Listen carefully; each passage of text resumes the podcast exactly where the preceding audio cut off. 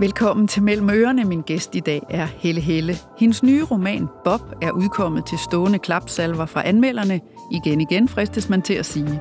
Hovedpersonen Bob er, som så mange gange før i hendes bøger, fra den hjemmeegn, hun selv kommer fra, nemlig Rødby. Og derfor skal vi blandt andet tale om, hvorfor hun bliver ved med at beskrive liv og personer derfra.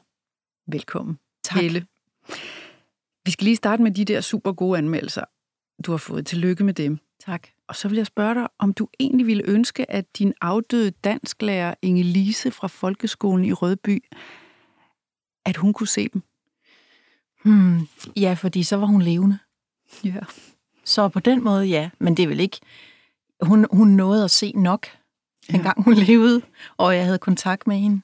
Jeg kan ikke huske præcis, hvornår hun døde. Det er måske øh, 5-6 år siden. Men hun Så. spillede en ganske særlig rolle for dig og dit forhold til sprog. Er det ikke rigtigt? Eller det at skrive? Mm. Jo, det gjorde hun, og det gjorde min... Øh, der var også andre dansklærer før hende, men især hende. Det var i 8. og 9. klasse, jeg havde hende. Og øh, hun gav mig lov til at skrive sådan nogle lange, kringlede digte, i stedet for stile, Mm. i alle. Altså, hver eneste gang, vi skulle aflevere i 8. og 9. klasse. Og så, øh, så sagde hun også til mig, at jeg ikke fik karakterer mere. Jeg kunne bare give mig selv en karakter. Så jeg, ja, det var faktisk utrolig godt, fordi så synes jeg heller ikke, at jeg skulle præstere noget, samtidig med, at jeg gerne ville, ville skrive noget, som var anderledes end, end en almindelig stil. Mm. Jeg ved ikke, det gav mig et eller andet. En frihed og en, også sådan en tro på, at jeg kunne skrive, og det kunne jeg jo ikke.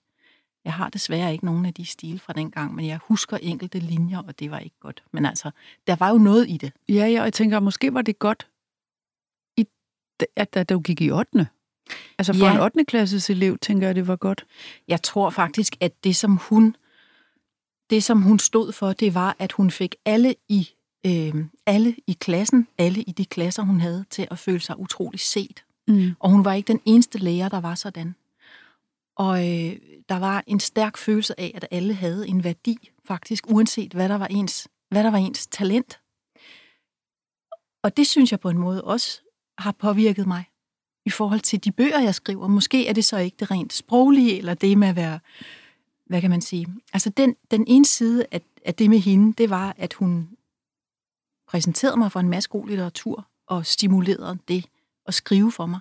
Og den anden del af det var, at alle skulle være der, og alle havde en værdi. Mm. Og det er, det minder jo lidt om noget med mine bøger måske også, tænker jeg. Fordi jeg jo ofte har skrevet romaner, hvis ikke hver eneste gang, om nogen, som folk altid bagefter siger til mig, hvor, hvordan kan du skrive om dem? Det var da ikke en, umiddelbart måske en spændende romankarakter. Øhm, og det har jeg tænkt på mange gange siden, at det også kan være noget af det, som jeg så fik fra hende. Ja, at alle liv har værdi. At der, at der er noget, der ja, og at der er... Øh, det er ikke sådan, at...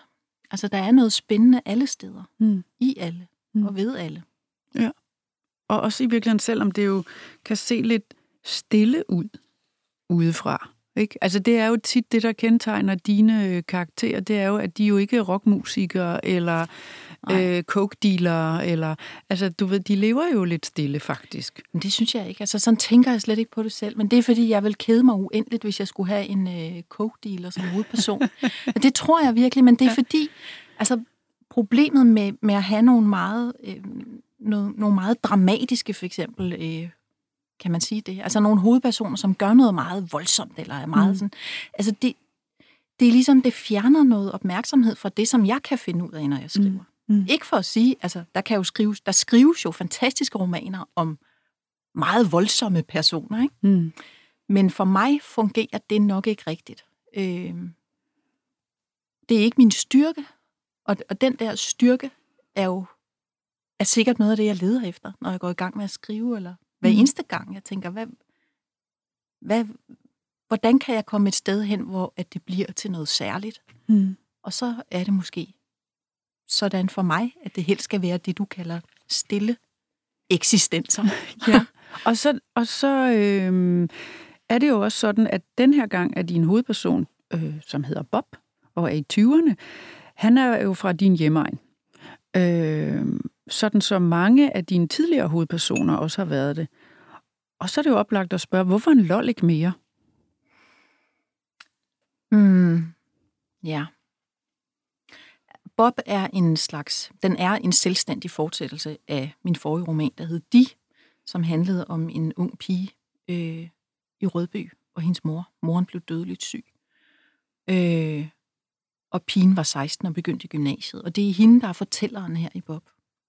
Så der har du svaret på, hvorfor Bob også har at gøre med lolliker. Det er fordi, det er en fortællelse, og den forrige handlede om lolliker. Det var mm. sådan et udenomssvar. Ja, så kan vi få et, øh, et mere direkte svar. Ja, hele. altså... Øh, kan det være fordi, at... Øh, Skal jeg spørge på en anden måde? Nej, det behøver du ikke, fordi okay. jeg, jeg tænker da også selv, og jeg tænker også, at, at det har heller ikke været sådan i alle bøgerne, men hvis man kan... Jeg leder efter et sted, jeg har lyst til at være, når jeg skal skrive en roman. Og jeg leder efter nogle personer, jeg har lyst til at være sammen med. Og det må gerne være nogen, jeg kender rigtig godt indefra. Ikke fordi, at jeg kender Bob som et menneske i virkeligheden, men, men alt det, han er, kender jeg. Og det, at jeg kender det sted, han kommer fra, delvis. Fordi han er nemlig vokset op på en gård i Gæringe, som ligger lidt uden for Rødby, og der var jeg for første gang sidste sommer. Så det var et stort, ukendt område for mig faktisk, at skrive om en ung mand, der voksede op på en gård. Det har jeg ingen erfaring med, og jeg kendte ikke Gæringe. Men det, at jeg har, øh, det, at jeg kender alt det trods alt, så jeg ved, at han har gået på Majbo Gymnasium, ligesom jeg selv har, jeg ved, at han havde sin gang i Rødby også. Øh, det frigiver en masse energi, fordi så ved jeg, hvordan alting var. Mm. Jeg tror måske ikke, den er så meget længere, og måske er den alligevel, men, men jeg ved, hvordan alting var og føltes. Øh, og derfor kan jeg skrive om det. Det er det, det, der gør, at jeg kan skrive. Fordi øh, hvis det så ikke er de store dramaer, der er, og det er det faktisk. Altså, det er, jeg synes selv, det store drama, der er i mine bøger, så, så på en måde, men det ser bare aldrig rigtig sådan ud. Og det er jo fordi, at jeg er optaget af, af personerne og deres måde at være i verden på, og måske på den der lidt stille måde, som du siger. Ikke? Så nu for eksempel med Bob, som altså at skrive om et, en ung mand, også hans kæreste, som flytter fra provinsen til mm. København. Det er jo egentlig et stort drama. Det er bare et drama, som rigtig, rigtig, rigtig, rigtig mange af os har været igennem. Mm. Fordi vi er så mange, der har gjort det. Men, mm. men det, at jeg kender til det, og det, at jeg kender stederne, og måden at være i verden på. Det får mig til at skrive bedre. Mm. Og det her skift, som Bob og hans øh, navnløse kæreste laver her, det er jo altså, at de flytter til den københavnske forstad Vandløse, fordi kæresten skal læse på universitetet. Og øh, hun er meget opslugt af det der universitetsstudie. Og Bob han har sådan lidt vagter på Sømandshotellet i Nyhavn og prøver at lære København at kende. Han går rundt, han memorerer øh, vejnavne og sådan noget busruter. Og det er, som du siger, måske i virkeligheden et stort drama, mange har oplevet, fordi det er heller ikke helt nemt for Bob. Og vi skal lige høre et øh, klip fra lydbogen, som er indlæst af dig selv. Om morgenen kunne Bob ikke komme op. Han vågnede på ryggen, alene i lejligheden. Dagslyset var skarpt og for så vidt velgørende. Det mindede ham om forventningen sidst i februar. En ny fuglestemme, rå jord. Hans krop lå udstrakt og tung. Han kunne ved visse lejligheder synke hele vejen gennem en madras. Det begyndte i tænderne. De blev store som brosten. Bare tanken om et enkelt pip udefra jo en stoppenål i ham. Han faldt hen igen vågnede hver halve time, mente han kunne høre sin skulder knage. Til sidst gik den ikke længere, men han måtte nærmest løfte sine ben ud over sengekanten. Klokken var 20 minutter i et. Han tog et bad og spejlede to æg. Spiste dem stående ved køkkenbordet. Håret dryppede på t-shirten. Som kompensation for al den megen søvn gjorde han hovedet rent.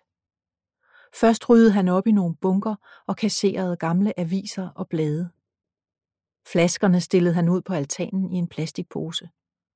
Han støvede af og støvsugede, endda også karme og paneler. Støvsugeren blev ildevarslende varm. Vi havde ønsket os en ny i julegave. Den gamle var arvegods. Han tørrede af med en fugtig klud og sorterede vasketøjet, men eftersom der ikke skulle vaskes med det første, placerede han tøjet lagvis ordnet i vasketøjskurven. Så var det nemmere at gå til senere.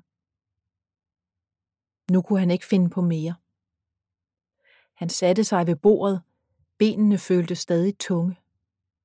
Han tog et stykke papir og en blyant, tegnede to kolonner. Over den første skrev han, hvad? Over den næste ville han skrive, hvordan? Men da han havde skrevet, hvor, begyndte han at græde. Han så, at blyanten sidrede, men han kunne ikke mærke den mellem fingrene. Papiret blev vådt under ham. Han tørrede sit ansigt i t-shirten. Tilbage i sengen væltede han sig rundt i dynen, dens indviklede lugt af krop.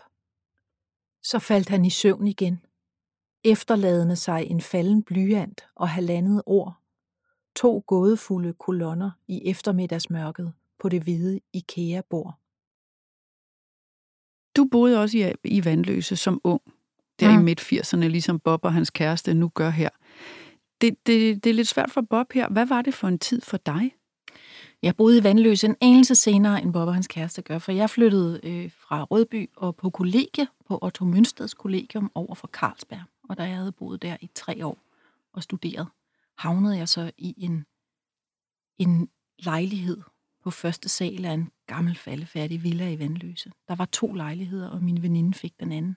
Og så boede vi der. Der var firma nede i kælderen, og badertoilet, øh, badertoilet i kælderen, og et firma i stueetagen. Og, og for mig var den tid, det var jo så ikke min ankomsttid, der hvor jeg boede i Vandløse, fordi der havde jeg været tre år i København.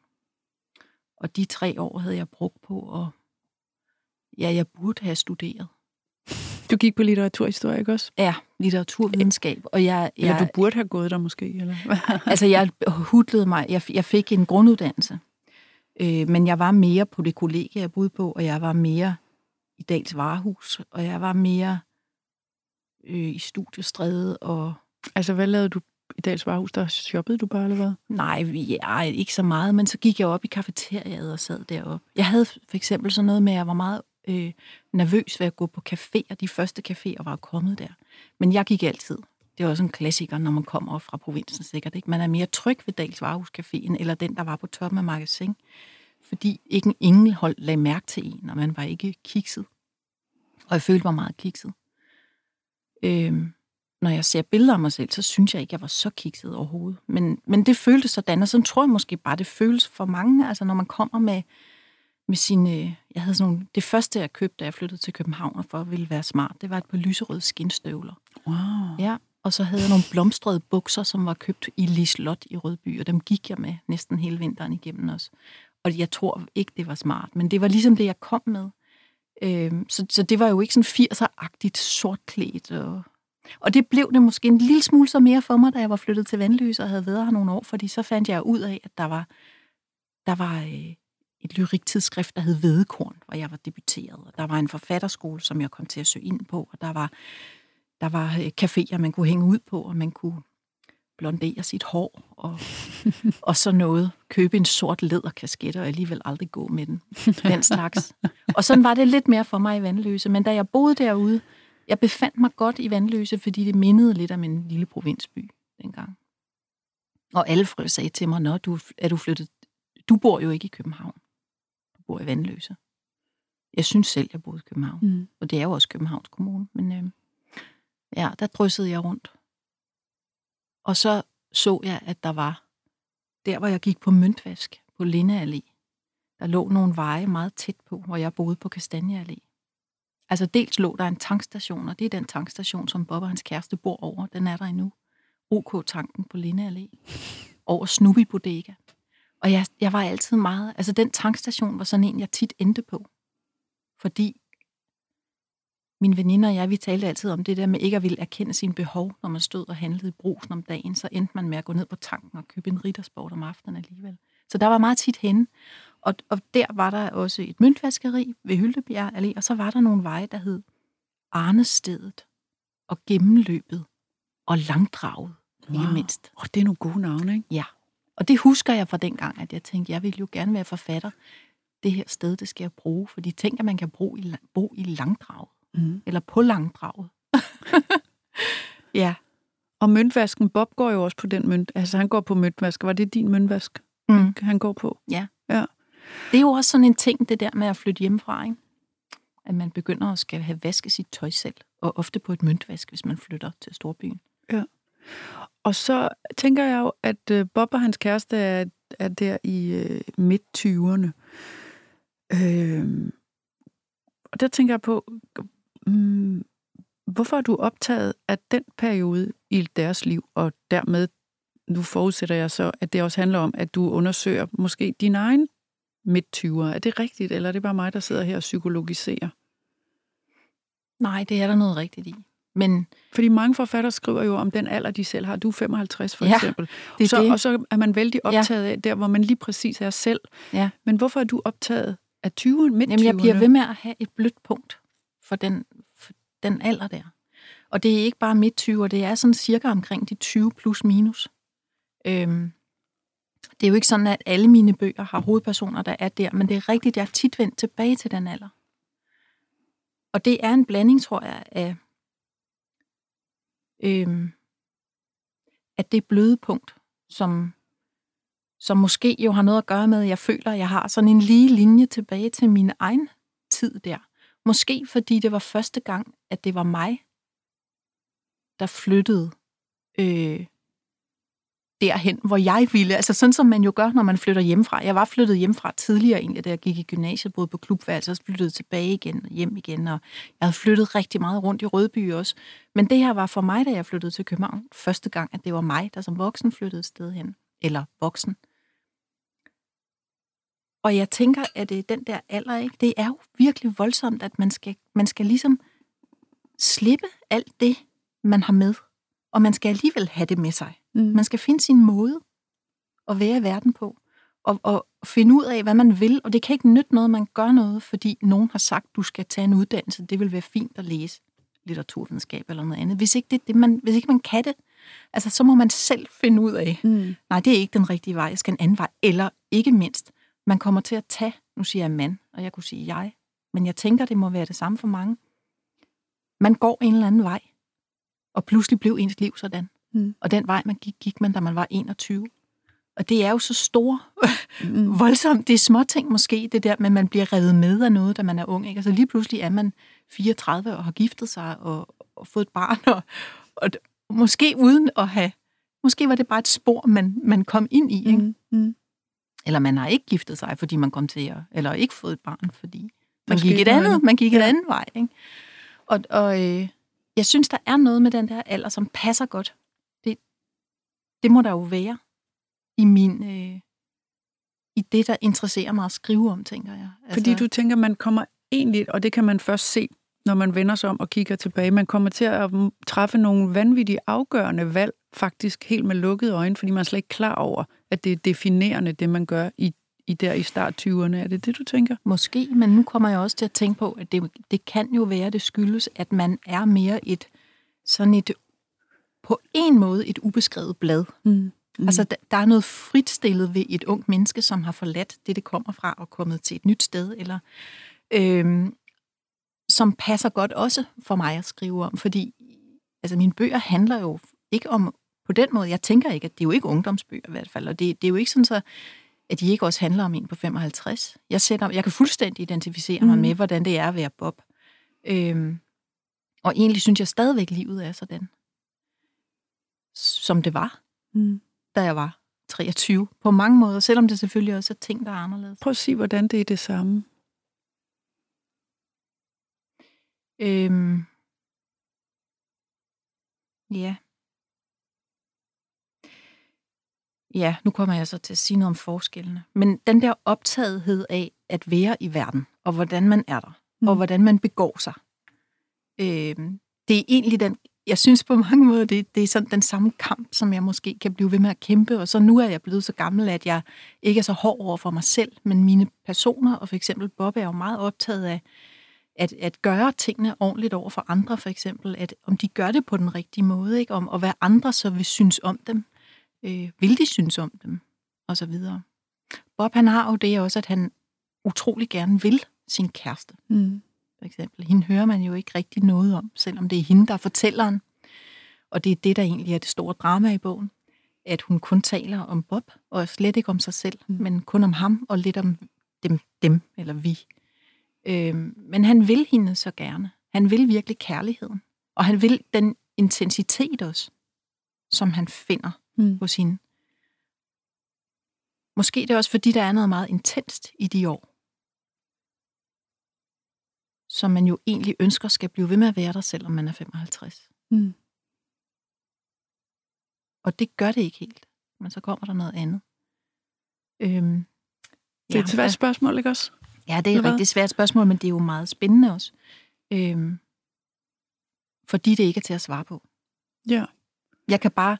Øh, men må jeg spørge, nu ja. prøver jeg at spørge meget direkte, men er det fordi, du tænker, at du stadigvæk også går meget op i at være ordentligt menneske, og om folk synes, du gør det rigtigt, eller om folk kan lide dig, eller er det er, er det det, der også der fylder noget stadigvæk, hvor du tænker, det er den lige linje, eller...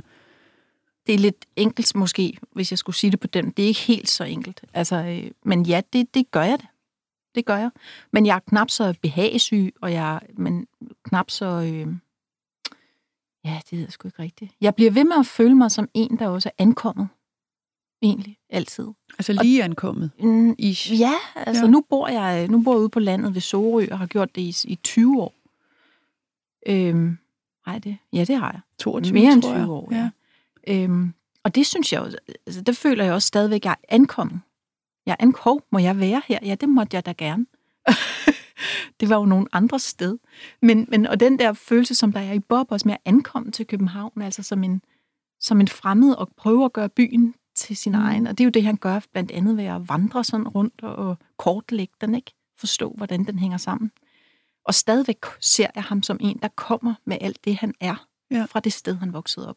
Ja. Og deri ser jeg mig selv. Fordi jeg tror, mere end, mere end optagethed af, hvad andre måtte synes om, hvordan jeg er, tror jeg, at jeg har en livslang... Øh, øh, en livslang... Jeg vil ikke kalde det en kamp, men en trang i mig til at vise alt det, jeg kommer fra, at jeg ikke har svigtet det. Faktisk. Ja. At jeg det kan godt være, at jeg er flyttet for mange år siden. Det kan godt være, at jeg er blevet forfatter. Det kan godt være, at jeg ikke blev der. Det kan godt være, ikke. Men jeg, jeg føler sådan en stærk kærlighed til det, jeg kommer fra. Selvom det ikke var ubetinget elskeligt. Altså, det var ikke sådan en nemmere barndom, jeg havde, end alle mulige andre. Den var jo købet ret svær nogle gange. Men, men jeg kunne lide stedet. Øh, og jeg føler, at det har formet mig. Ja.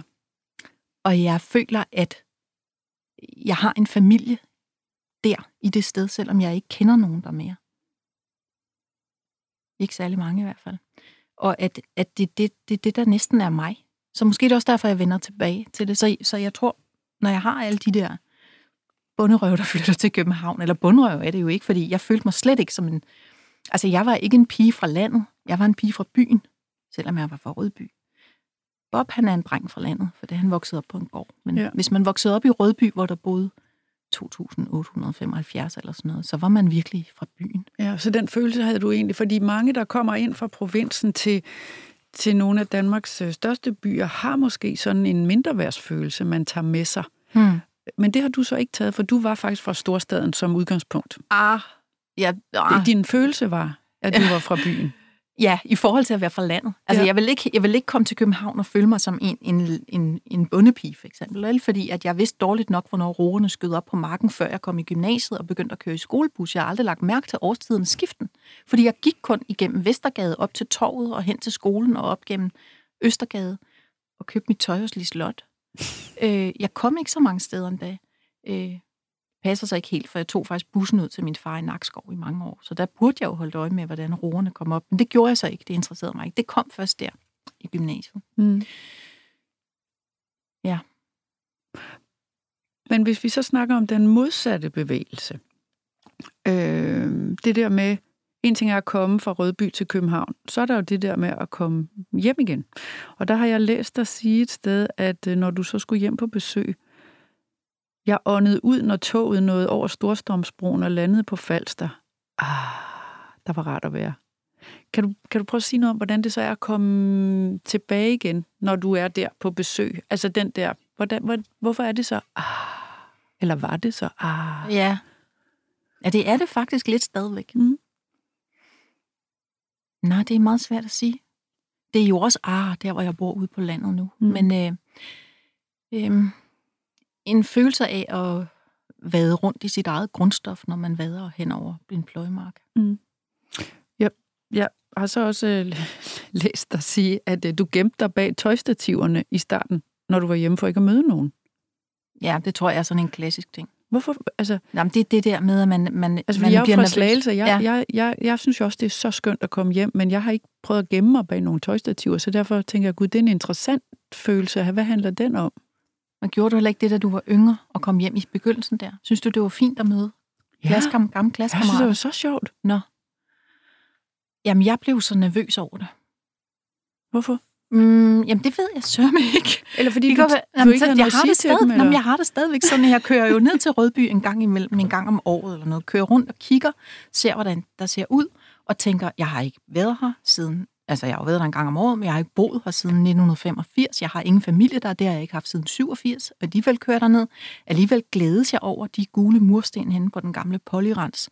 Alligevel glædes jeg over den lille sti, der går forbi op ved lægehuset ned til Østergade og sådan noget. Øhm, men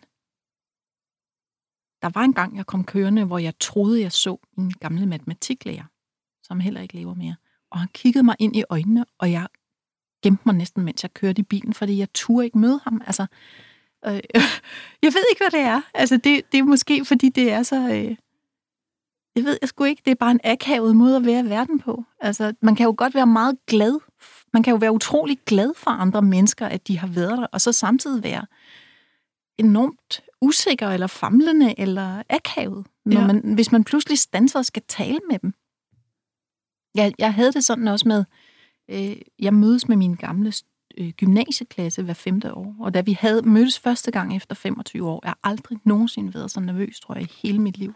Er det rigtigt? Ikke engang hvor holdt foredrag for 700 mennesker nærmede sig det her. Jeg var så nervøs over at se dem igen, og jeg glædede mig helt vildt meget. Og det var selvfølgelig fantastisk. Og nu mødes vi så stadigvæk hver femte år, så nu er jeg jo ikke nervøs på samme måde mere. Men, men det der med, altså, at se de mennesker, som har betydet så meget i ens liv, det, det har de jo. Man har jo været sammen i dag ud og dag ind. Og i gymnasiet er det endda kun tre år, men tænk folkeskolen, hvis man har gået i den samme, som jeg har. Og der var kun én skole, så det var alle byens børn. Jeg tænker, øhm, tager lidt psykologbrillen på hele Hmm. herovre, så tænker jeg, at det er fordi, man ved slet ikke, altså du er jo, tænker man, aldrig akavet eller nervøs, eller du ved, jeg tror, det, du skriver om det her, fordi der er et, en yderside af dig, og så en helt anderledes inderside. Kan du, altså dramaet er inde i dig, fordi det der med, at du bliver så dårlig over at møde din matematiklærer, der tænker jeg, at det ville vi andre, hvis jeg havde siddet ved siden af dig i den bil, så ville jeg aldrig have kunne se det på dig. Jeg ville ikke have kunne høre det på dig. Er det ikke rigtigt, at, at, at der, hvor din hud er, det er der, dramaet skifter? er det ikke rigtigt? Du, er jo aldrig, du kommer ikke ind ad døren og er mærkelig og akavet og siger underlige lyde, eller ikke kan begå dig. Du kan jo totalt begå dig, men, det, men jeg tror, der er en helt anden følelse i dig indeni, end det vi andre ser. Er det, er det, kan, er det, er det ikke rigtigt? Men det er måske det gode ved at være, øh, ved at være 55 år, og så have lavet det samme i en del år, fordi at så bliver det jo også en måde, at jeg føler mig jo fuldstændig ærlig og nærværende nu her, hvor vi sidder og taler. Præcis. Det gør jeg. Men jeg er jo også trådt ind her som forfatter. Ja. Øhm, og, det, og det er egentlig nemmere, end det var, før vi begyndte at optage den her samtale. Fordi der trådte jeg lidt ind som mig og talte med dig om, hvordan det gik med mig. Øh, og hvordan vi har det og sådan noget. Og, og det synes jeg egentlig altid er lidt sværere. Ja. Altså det, det bliver jo en, det bliver også en måde at være på i verden der, og, og for eksempel at være forfatter, og kunne stille sig op og holde et foredrag, eller kunne begynde at tale fra det, fra det åbent og ærligt sted Ja. om, om sine bøger. Men, øh, men dybest set har jeg jo det som personerne i mine bøger fuldstændigt. Altså, med hvad de måtte have af, af akavethed og, og Ja. alt muligt andet. Ja. Fordi ellers ville jeg ikke kunne skrive om det. Nej, og ellers ville du måske heller ikke være optaget af det. Nej. Hvis, du, hvis man, altså, det der jeg mener med tit, så er en forfatter jo øh, altså hegnet ind eller bundet op på to ting, nemlig alfabetet, som Inger Christensen sagde, i alfabetet, og så noget, der resonerer i dem selv, som er interessant, fordi det vedrører dem som personer, mm. eller dig som person. Det er derfor, man er optaget af, af det synes jeg bare giver mening, at det er jo meget tit forfattere spinder deres historie op omkring noget, som egentlig ligger dem meget, ikke kun professionelt, men meget personligt på scene også. Altså den mm. måde, de er i verden, eller det blik, de har på en problematik, eller det, de har med sig fra deres barndom, som er knuder, der skal løses op, at det bliver bearbejdet i teksten. Mm. Men så er der også en anden ting, og det er, ikke bare udenom det, men inden i det, der er der hele det, som er alfabetet nemlig den litterære form også, ikke? Mm. Bogstaverne og sproget og kommaerne og den måde, man skriver på. Mm.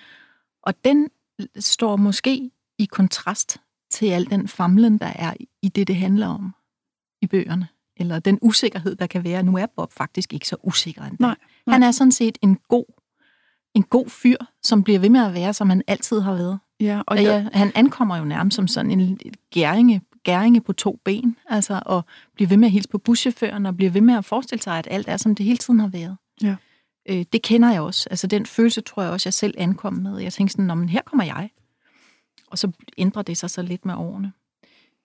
Men, øh, og jeg vil sige, fordi jeg har jo interviewet dig øh, en del gange før, og jeg har jo som regel også sagt til dig, at jeg, jeg får sådan lyst til at losse dine hovedpersoner eller bipersoner bag i, fordi jeg tænker, jamen så gør du noget, og de er så passive, og de er så netop, sig dog tingene lige ud. De, de, for, de forsømmer jo i min optik så ofte at tale sammen. Hold nu op, kom nu i gang med at kommunikere, ikke også? Og det har jeg også sagt det der hver gang. Og der vil jeg sige, der synes jeg, du har udviklet dig, Helle. Tak. Fordi jeg har faktisk slet ikke haft lyst til at spare Bob. For jeg tænker, her er det, er, det er i højere grad et menneske nu, som gør noget, og som føler noget, og mm. sådan noget. Er, er der, er der, skal vi snakke om, hvorfor det er blevet sådan, eller skal jeg bare sige, altså, det synes jeg er dejligt, og jeg har virkelig øh, læst din bog med, altså, jeg synes, den er, jeg synes, du er så dygtig. Og jeg synes, det du gør med teksten er fuldstændig fantastisk. Men skal vi snakke om også, at Bob er på en måde fylder, fylder teksten og sig selv mere ud end nogle af dine tidligere hovedpersoner? Er der noget i det? Jeg tror måske, det der kan være i det, er, at, øh, at øh, romanen ikke er skrevet, øh, at Bob ikke er jeg-fortæller. Fordi jeg har meget tit haft jeg-fortællere. Mm. Og det har jo så ofte været kvinder på nær en enkelt gang, hvor det var en mand, som heller ingenting sagde om sig selv. Men det, at jeg lavede den her konstruktion, hvor at det er hende, pigen fra de, som øh, er Bobs kæreste nu, at det er hende, der egentlig er jeget, men hun siger kun jeg allerførst i bogen, og så er hun der næsten ikke, selvom hun er der. Det gør, at Bob jo bliver fortalt. Og det, at han er øh, beskrevet i tredje person, det er Bob, der gør det, det er han, og det er ham, og så videre, det gav en masse plads øh, til udfoldelse, for eksempel også måske mere, hvordan noget føles. Jeg synes, det er svært at skrive, hvordan noget føles for et jeg. Men øh, ja, det synes jeg. Ja. Det, det er nemmere, når det er, når det er holdt ud, når der er den afstand. Så jeg tror, det er den helt tekniske forklaring på det. Så er der en anden forklaring, det er, at jeg ved ikke, jeg har genlæst øh, en af mine tidligere romaner for ikke så længe siden, fordi jeg skulle indlæse den som lydbog, Rødby Putgarden, som er øh, fra 2005. Og jeg synes, der, der er så mange følelser i. Altså, der er følelser hele tiden, og der bliver fortalt om følelserne. Så det er ikke helt rigtigt, det med, at der er lige så mange som i Bob, hvis ikke flere. Og den er skrevet faktisk helt øh, er det Den rigtigt? er ikke spor minimalistisk. Altså, nej, det synes jeg ikke. Øhm, så, men det er rigtigt nok, der er noget mere her i Bob. Det kunne jeg også godt selv se. Men jeg, jeg kom, nu er jeg kommet ind i en ny fase. Jeg tror, der er noget at gøre med, at jeg er i gang med at skrive noget, som hænger sammen. For eksempel, at Bob... Jeg havde jo alting i forvejen. Jeg ja. havde personerne, fordi jeg vidste, hvad det var for en historie. Så jeg, jeg skulle ikke opfinde verden på ny. Øhm, og i den verden, der er, er der mange følelser. Det er jo det, bogen handler om. Den handler jo faktisk om følelser. Hvordan føles det? ja. at flytte til København med, ens, med sin kæreste, som i virkeligheden måske ikke vil, er i gang med at fjerne sig fra en. Og så hov, er det hende, der fortæller historien, så er den bog hendes afsked med Bob faktisk ikke, eller en måde, hun siger farvel til ham på. Øhm, så jeg oplever egentlig også sådan en, en større større frihed, når jeg skriver, vil jeg sige, som har at gøre med at, ja, både at blive ældre, og derfor også at skrevet flere og flere bøger. Ja. Og så tænker jeg, at så, ja, Jeg har haft et langt flow, mens jeg skrev Bob, og det var blandt andet faktisk på grund af corona, også nedlukning der i marts måned. Jeg fik aflyst nogle ting i februar og marts og april, så jeg, har, jeg skrev meget intenst. Og jeg plejer altid at få brudt min skrivning op af andre, andre ting også, som mm. for eksempel foredrag og sådan noget. Ikke? Så det, det gjorde, at jeg hele tiden var inde i, i hans hoved. Og måske var det det, der åbnede for, at jeg kunne skrive lidt mere om, hvordan det så er at være der. Og så er det selvfølgelig oplagt at spørge dig her afslutningsvis om, fordi nu kan vi jo ikke afsløre noget, vel? Men Bob, altså bogen ender, men Bob ender på en måde ikke. Eller man er nysgerrig på, hvad sker der så herfra? Så det er sådan det totalt klassiske afrundingsspørgsmål. Altså, kommer der en mere om Bob? Fortsætter du her, så det ligesom bliver... Jeg er med på, at de selv, både de og Bob er selvstændige værker, men kommer der ligesom en træer med de samme mennesker, eller hvor Bob nu spiller videre i den kommende bog, eller hvad? Det er, det er et meget specifikt spørgsmål, ja, det er fordi jeg kunne, det ville være nemmere at svare på, hvis du, hvis du havde spurgt, om, om det ville fortsætte. Og ja. så vil jeg sige, at det havde jeg tænkt.